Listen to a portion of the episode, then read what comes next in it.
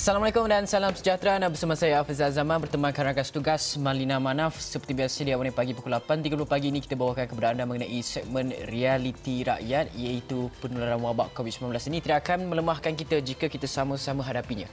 Dan anda tidak berseorangan dalam menghadapi waktu yang getir ini. Kami di Astro Awani bawakan realiti rakyat, tumpuan khas yang mengangkat suara rakyat dan realiti kehidupan anda akibat COVID-19. Dan untuk rakyat, anda boleh hubungi Astro Awani dan untuk kepimpinan, Astro Awani akan berikan peluang kepada setiap wakil rakyat yang anda lantik untuk menyuarakan realiti di kawasan anda. Baik, ekonomi juga penting sebenarnya. Oleh itu, um, dari sekecil-kecil usahawan mikro sehinggalah perniagaan gedung besar, ini platform untuk anda suarakan isu dan inovasi yang diperlukan kerana setiap masalah, segala kesusaran akan kami bawakan di platform kami di Astro Awani.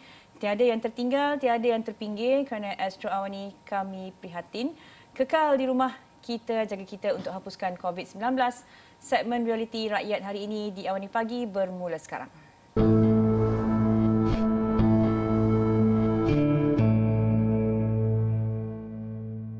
Baik, kita ada tetamu yang sudah bersedia menerusi Skype yang berhormat Muhammad Nur Huzaimi Nur Huzaini Abdul Rahman. Beliau adalah Exco Usahawan Sumber Manusia Industri Mikro dan Hal Ehwal Penjaja Terengganu dan juga Adun Kota Putra Besut. Assalamualaikum YB. Waalaikumsalam warahmatullahi taala wabarakatuh. Baik, kita nak mulakan segmen realiti rakyat nak melihat realiti yang berlaku di Terengganu kalau ikutkan um, laporan-laporan sebelum ini, Kerajaan Negeri Terengganu antara yang terawal mengumumkan bantuan kepada penjaja ataupun peniaga selepas kerajaan keluarkan larangan untuk tidak lagi membenarkan bazar Ramadan diadakan dan uh, kalau ikutkan 4 juta ringgit diperuntukkan melalui uh, Yayasan Pembangunan Usahawan bagi membantu peniaga dan mungkin untuk permulaannya boleh tak YB terangkan peruntukan 4 juta ini diselarurkan bagaimana bentuk dia kepada peniaga dalam bentuk bantuan langsung ataupun ada bentuk-bentuk lain yang diberikan? Bismillahirrahmanirrahim. Assalamualaikum warahmatullahi taala wabarakatuh. Uh, Okey, berkenaan dengan uh, bantuan rancangan ekonomi, bantuan uh, uh, PKS yang dikemukakan oleh kerajaan negeri kepada usahawan-usahawan negeri Terengganu, uh, kita uh, kemukakan bentuk uh, bantuan keuangan uh, kepada uh, semua golongan usahawan yang uh, terjejas akibat um, uh, PKP uh, pada kali ini. Dan um, sehingga uh, sekarang ini um, kita telah menerima banyak uh, permohonan-permohonan daripada uh, usahawan-usahawan kita yang uh, rata-rata, rata-rata mereka terjejas uh, kerana uh, PKP ini. Jadi bentuk bantuan yang kita berikan uh, bersandar kepada um, um, butir-butiran yang dikemukakan uh, contohnya uh, berapa ramai uh, pekerja yang uh, di bawah tanggungan mereka dan uh, premis-premis mereka adakah premis kerajaan ataupun premis uh, apa ni swasta ataupun persendirian uh, dan uh, jenis-jenis perniagaan. Itu antara dua tiga indikator lah yang kita menjadikan uh, ianya neraca untuk uh, kita pertimbangkan permohonan mereka itu uh, dan yang um, uh, apa ni yang uh, yang utamanya kita permudahkan permohonan mereka ini uh, dengan tidak ada penjamin. Ini uh, betul-betul kita nak menjadikan uh, apa ni uh, bantuan ini yang boleh membantu uh, kepada usahawan-usahawan kita insya-Allah. Baik, saya difahamkan tabung pemulihan PKS ini setiap peniaga uh, mungkin ada had maksimumnya RM50,000. Tetapi sehingga kini sejak ia diumumkan uh, kotak silap 6 hari bulan lalu, berapa ramai yang dah dapat manfaat daripada bantuan langsung tabung uh, pemulihan PKS ni, YB? Okey, uh, dari segi bayarannya kita masih uh, uh, belum uh, keluarkan pembayaran lagi kerana uh, apa ni uh, uh, apa ni perlukan kelulusan di peringkat uh, keuangan negeri. Cuma permohonan kita uh, sebenarnya telah melebihi daripada uh, jumlah yang kita tawarkan. Um, kalau kita tawarkan 4 juta ringgit, tapi jumlah uh, permohonan uh, sekarang ini telah melebihi ke uh, mungkin dah hampir sekali ganda kepada permohonan uh, apa ni peruntukan yang kita keluarkan. Jadi uh, bagi si sayanya uh, menampakkan inilah terkesan uh, apa ni uh, usahawan-usahawan kita dan mungkin uh, kita boleh uh, bincangkan dengan uh, apa ni uh, kepimpinan negeri jika sekiranya ada uh, lebihan ataupun peruntukan baru mungkin kita akan tawarkan kepada mereka ini. Hmm. Uh, YB dalam masa yang sama juga kita nak melihat kepada bantuan-bantuan yang diberikan oleh uh, contoh kerajaan pusat dan juga kerajaan uh, negeri itu sendiri. Ada kalanya uh, peniaga-peniaga saya mendapat maklumat daripada peniaga-peniaga terutamanya mereka golongan yang uh, penjaja penjaja jalanan yang mana mereka yang tidak berdaftar dengan mana-mana uh, persatuan atau, ataupun uh, SME dan sebagainya. Mereka ini sepertinya tidak mendapat uh, bantuan dan kalau ada bantuan pun diberikan bantuan tersebut dikatakan tidak mencukupi. Bagaimana uh, pihak YB melihat kepada peniaga yang tidak berdaftar fakta ini. Mereka ini uh, sebenarnya isu ini di serata Malaysia tetapi mungkin YB ada cadangan ataupun jalan penyelesaiannya untuk uh, menangani isu berkenaan? Uh, itulah um, uh, di Terengganu tidak terkecuali dengan uh, masalah yang sedemikian. Uh, cuma uh, contoh ya uh, apa ni uh, satu bantuan kerajaan melalui Perkeso uh, program subsidi upah contohnya. Hmm. Uh, dikemukakan uh, sebanyak uh, peruntukan sebanyak 10.8 bilion.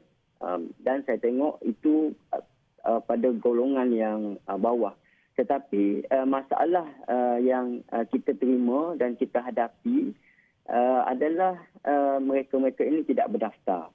Jadi alhamdulillah uh, oleh kerana uh, di negeri uh, Terengganu ni kita ada uh, yayasan pembangunan usahawan uh, yang uh, mengambil cakna secara secara 100% kepada usahawan kita telah uh, berbincang dengan pihak Perkeso dan uh, Perkeso memberi kebenaran kepada um, negeri Terengganu uh, usahawan-usahawan yang tidak berdaftar dengan Perkeso tetapi mereka perlu berdaftar sahaja dengan YPU iaitu kita namakan uh, apa ni uh, sahabat usahawan Terengganu SUT dan uh, mereka layak untuk uh, mendapat manfaat yang ditawarkan oleh pihak kerajaan tersebut. Jadi satu um, uh, kelebihanlah kepada usahawan-usahawan di Terengganu untuk uh, mendapat uh, manfaat daripada tawaran pihak kerajaan uh, persekutuan itu sendiri. YB, kita bercakap tentang aktiviti ekonomi yang pegun sejak pelaksanaan uh, Perintah Kawalan Pergerakan 18 Mac lalu. Uh, bagaimana di Terengganu itu antara perhatian yang saya boleh uh, nyatakan dalam berkenaan pembangunan aplikasi Ganu Shop ini dilaksanakan untuk membolehkan penjaja-penjaja ini memasarkan produk mereka ketika mana larangan uh, penganjuran bazar Ramadan. Dan uh, saya difahamkan sudah 8,000 peniaga dapat manfaat daripada aplikasi ini dan sejauh mana infrastruktur infrastruktur uh, di negeri Terengganu itu menyokong uh, supaya aplikasi ini boleh menjadi lebih uh, boleh bukan saja takat PKP tapi mungkin selepas PKP pun ia masih lagi jadi platform yang uh, yang uh, sahih dan relevan untuk digunakan oleh peniaga-peniaga ini untuk mengaktivate semula ekonomi PKS uh, di Terengganu itu. Uh, ya, yeah. um, uh, itulah uh, dari segi uh, uh, platform yang kita sediakan kepada rakyat ini uh, melalui aplikasi Ganu Shop ini uh, kita melihat uh, pada peringkat awalnya untuk menghadapi Ramadan apabila kerajaan negeri uh, membuat larangan kepada wujudnya bazar-bazar Ramadan uh, seperti mana sedia ada. Jadi uh, pihak YPU telah berbincang dan uh, mencari uh, alternatif untuk kita kemukakan kepada rakyat tetapi dalam masa yang sama, um, apabila tempoh PKP itu berjalan lebih awal, iaitu 18 Mac, dah berlaku dah uh, apa ni, um, pembelian uh, secara atas talian, secara tidak langsung memberi kesedaran kepada uh, rakyat kita untuk uh, menggunakan uh, apa ni perniagaan atas talian ni apabila uh, tempoh PKP itu berlangsung. Jadi um, bila uh, apa ni kita ketengahkan kepada rakyat uh, berkenaan dengan Ganu Shop ini untuk uh, menggantikan bazar Ramadan seperti mana sedia ada, sambutan alhamdulillah sangat baik. Dan uh, apabila masuk saja Ramadan, uh, aplikasi kita ini uh, berjaya kita ketengahkan uh, di uh, setiap uh, pelusuk uh, negeri tidak terkecuali di kawasan-kawasan yang Uh, pendalaman juga kerana kita uh, mengetengahkan ataupun uh, operasinya pergi kepada setiap uh, Dewan Undangan Negeri di, di Negeri Terengganu. Uh-huh. Jadi uh, ini uh, menampakkan uh, ataupun memberikan kepada uh, rakyat yang uh, ingin menjadikan uh, apa ni ataupun men, menjual produk-produk mereka boleh terlibat dalam uh, uh, aplikasi Ganu Shop ini. Uh, dan uh, kita kalau kita berbicara pasal uh, Ganu Shop, uh, dia agak lain dengan uh, berbanding dengan aplikasi-aplikasi yang ada. Satu uh, kita ketengahkan uh, ciri-ciri jenis um, adalah ciri-ciri yang tidak um, uh, berasaskan uh, keuntungan, uh-huh. bukan uh, profit oriented. Di mana aplikasi yang kita ada ni uh, kita um, menghubungkan terus menjadikan platform sahaja orang tengah sahaja kepada uh, penjual dan pembeli. Dan pembeli, penjual dan pembeli apabila mereka membuat tempahan mereka boleh berkomunikasi direct uh, apa ni melalui WhatsApp link yang kita sediakan untuk mereka um, um, membuat tempahan seperti mana apa yang mereka uh, kehendaki itu uh, satu uh, mungkin uh, satu keunikan uh, Ganu Shop yang, yang yang kita ada ni. Mm-hmm. Sebelum saya nak nak simpulkan apa uh, macam mana benefit dia kepada uh, apa ni uh, usahawan kita ya. Um, yang keduanya uh, ciri yang ada pada Ganu Shop ini adalah kita kemukakan ke, uh, pada uh, semua um, apa ni um, uh, 100% Android mana tidak seperti mana ada apa ni aplikasi aplikasi aplikasi hanya boleh digunakan pakai hanya untuk Android Android tertentu sahaja. Hmm. Kita um, kemukakan kepada rakyat mana jenis uh, Android boleh uh, apa ni uh, download dan boleh uh, menggunakan pakai uh, aplikasi uh, Gun Shop ini. Ini uh, menampakkan um, kita punya apps ini agak uh, lebih kompleks dan uh, alhamdulillah kita setakat ni kita uh, tidak ada menghadapi apa-apa uh, masalah uh, pada tu. Dan yang ketiganya kalau saya boleh uh, ceritakan ciri uh, piano shop ini uh-huh. uh, adalah uh, kedai uh, kita ini adalah uh, memberi customer baru kepada um, rakan-rakan niaga. Uh, contohnya uh, kita biasa kalau kita membeli uh, tudung uh, kan? Kita melalui uh, Facebook. Dan tempat itu um, apa ni mungkin jauh jaraknya daripada uh, apa ni uh, rumah kita. Hmm. tetapi dengan aplikasi Ganu Shop ini ia akan menyenaraikan mana-mana perniagaan yang ha- paling hampir dengan kita. Jadi secara tidak langsung mungkin uh, selang 2 3 buah rumah saja kita dah tahu oh jiran kita rupanya ada bisnes yang uh, produk yang kita nak. Hmm. tak perlu kita pergi cari jauh sampai 10 15 kilometer Ha, ini kelebihan uh, aplikasi kita yang boleh menyenaraikan uh, mana perniagaan yang terdekat dengan kedudukan kita dulu uh, dan kemudian kita boleh pilih dari, uh, semakin jauh dan semakin jauh. Jadi uh, dua tiga perkara ini um, apa ni um, uh, yang kita ketengahkan dalam uh, aplikasi Ganu Shop ini uh, rasanya uh, sangat uh, membantu usahawan-usahawan kita dalam uh, menghadapi situasi sekarang hmm. yang uh, apa ni masih lagi tidak boleh uh, menjual di di, di kedai-kedai ataupun di kaki-kaki lima ataupun di simpang-simpang di tepi-tepi jalan mereka boleh uh, mengambil manfaat ini uh, untuk uh, apa ni uh, menjalankan kelangsungan uh, kehidupan mereka itu insya-Allah. Okey YB, kita akan sambung lagi perbincangan berkenaan dengan uh, platform e-dagang, aplikasi e-dagang ini sejauh mana dia membantu untuk mengaktifkan semula industri mikro uh, di uh, Terengganu. Tapi kita nak berhenti rehat okay. seketika, uh, kembali selepas ini. Okey.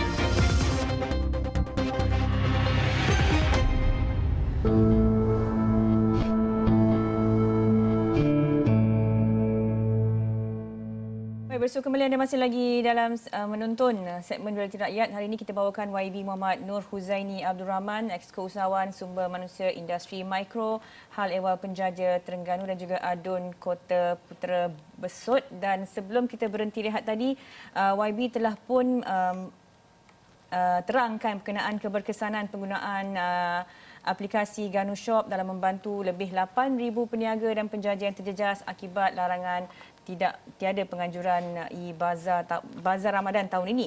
Uh, YB saya nak teruskan perbincangan kita. Kalau tadi sebelum beristirahat um, berdasarkan penilaian awal saya boleh katakan uh, Ganu Shop aplikasi ini sangat membantu uh, tetapi kalau ikutkan dalam uh, landscape kelaziman baru adakah pendekatan teknologi yang menggunakan data dan aplikasi ini akan digunakan ataupun platform ini akan digunakan uh, dalam perkhidmatan-perkhidmatan lain uh, YB? Uh, ya. Yeah. Um, um, sebelum saya menjawab uh, soalan tersebut, um, sebenarnya kalau dari segi uh, IR 4.0 ni, uh-huh. uh, kita melihat uh, dengan kedatangan COVID-19 ini satu uh, pendedahan baru uh-huh. ataupun uh, secara paksanya uh, memaksa rakyat kita uh, lebih terdedah kepada Uh, sistem online uh, sama e-dagang apa menggunakan aplikasi-aplikasi yang yang uh, banyak uh, sekarang ini mendedahkan uh, rakyat kita secara tidak langsung uh, uh, memaksa mereka untuk memahami dan menceburi. Kalau sebelum daripada ini pihak kerajaan pun uh, telah banyak uh, mengetengahkan uh, kempen-kempen untuk uh, uh, peniaga-peniaga terlibat dalam uh, perkara ini. Tetapi sambutannya uh, uh, sangat dingin dan tak ramai uh, yang uh, apa ni participate dalam uh, apa ni uh, usaha-usaha untuk uh, usaha-usaha kerajaan untuk uh, uh, ke arah ini.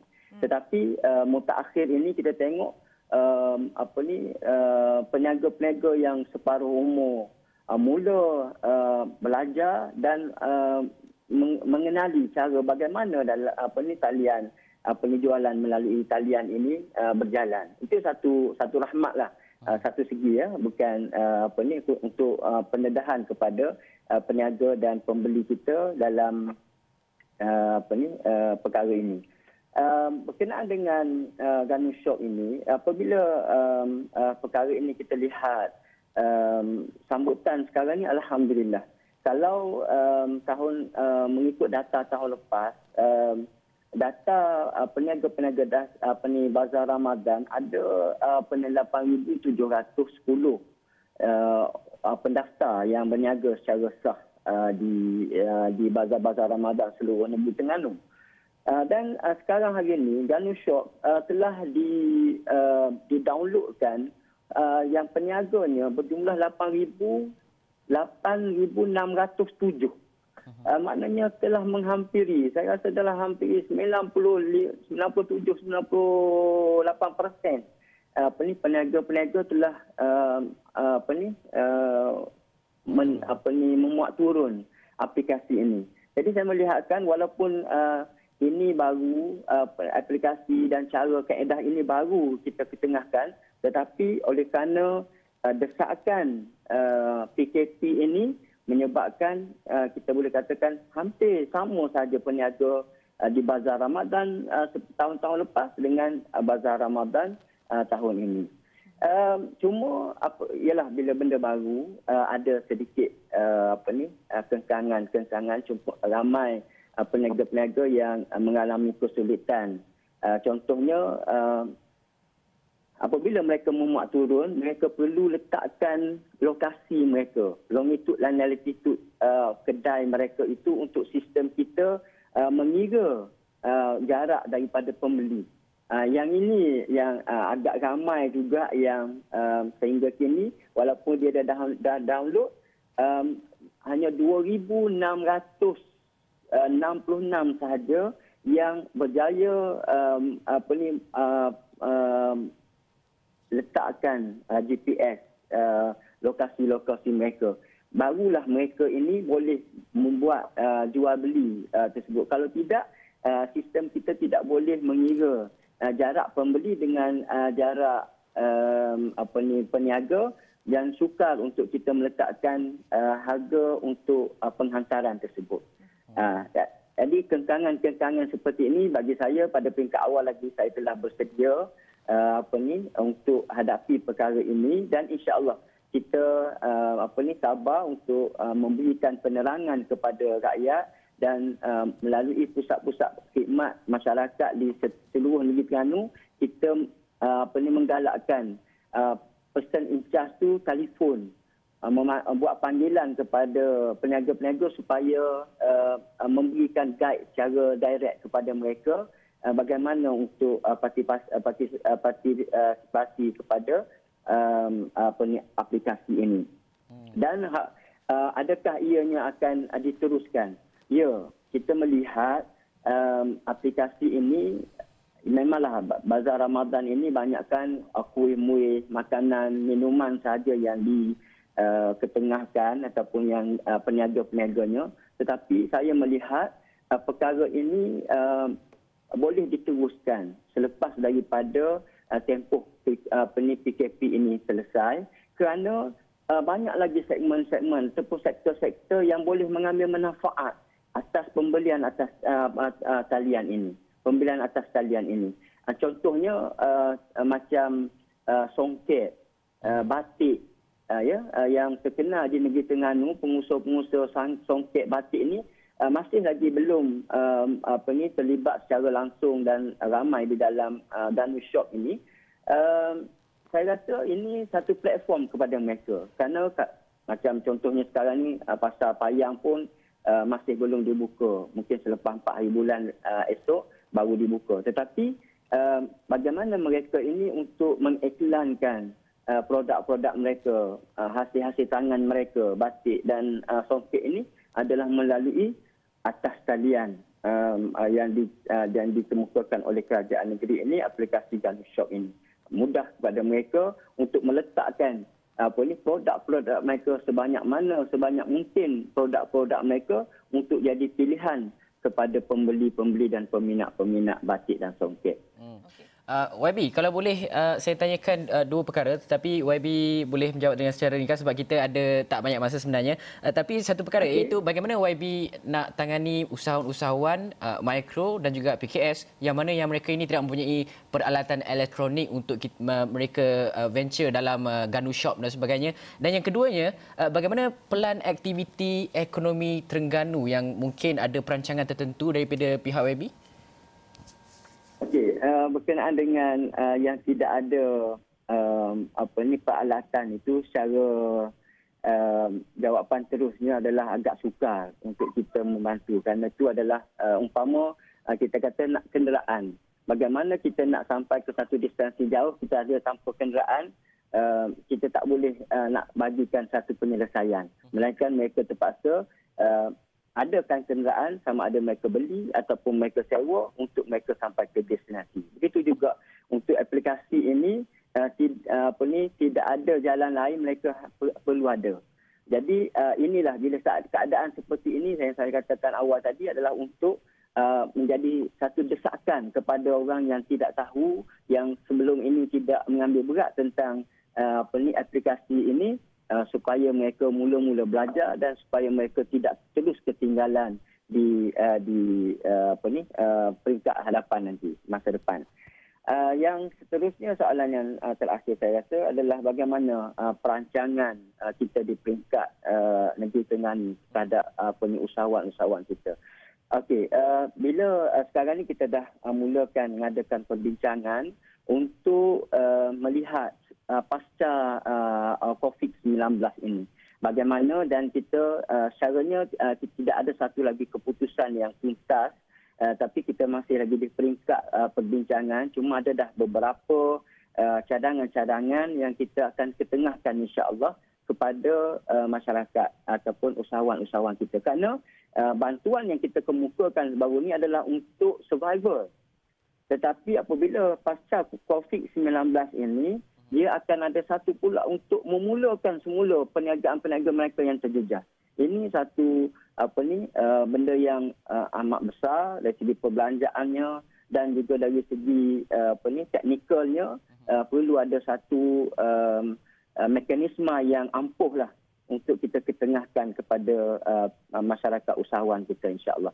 Tapi insyaAllah uh, kita dah mulakan beberapa agensi macam uh, UPEN, Unit Perancangan Ekonomi Negeri dan uh, YPU sendiri uh, sedang mengambil langkah untuk kita uh, susun semula uh, apa ni gerak kerja usahawan kita mungkin dengan uh, kedatangan COVID-19 ini ataupun PKP ini kita dapat uh, bergerak lebih maju lagi, lebih baik lagi, lebih tersusun lagi selepas daripada uh, ini insya-Allah. Okey, baik. Kasih ya YB Muhammad Nur Huzaini Abdul Rahman, Exco Usahawan Sumber Manusia Industri Mikro, Hal Ehwal Penjaja Terengganu dan Adun Kota Putra Besut Terengganu. Kita bincangkan bagaimana caranya untuk aktifkan semula ekonomi mikro khususnya melibatkan PKS dan penjaja-penjaja kecil di negeri itu. Dan uh, itu saja masa yang kita ada untuk segmen Realiti Rakyat hari ini. Terima kasih kerana menonton. Jumpa lagi.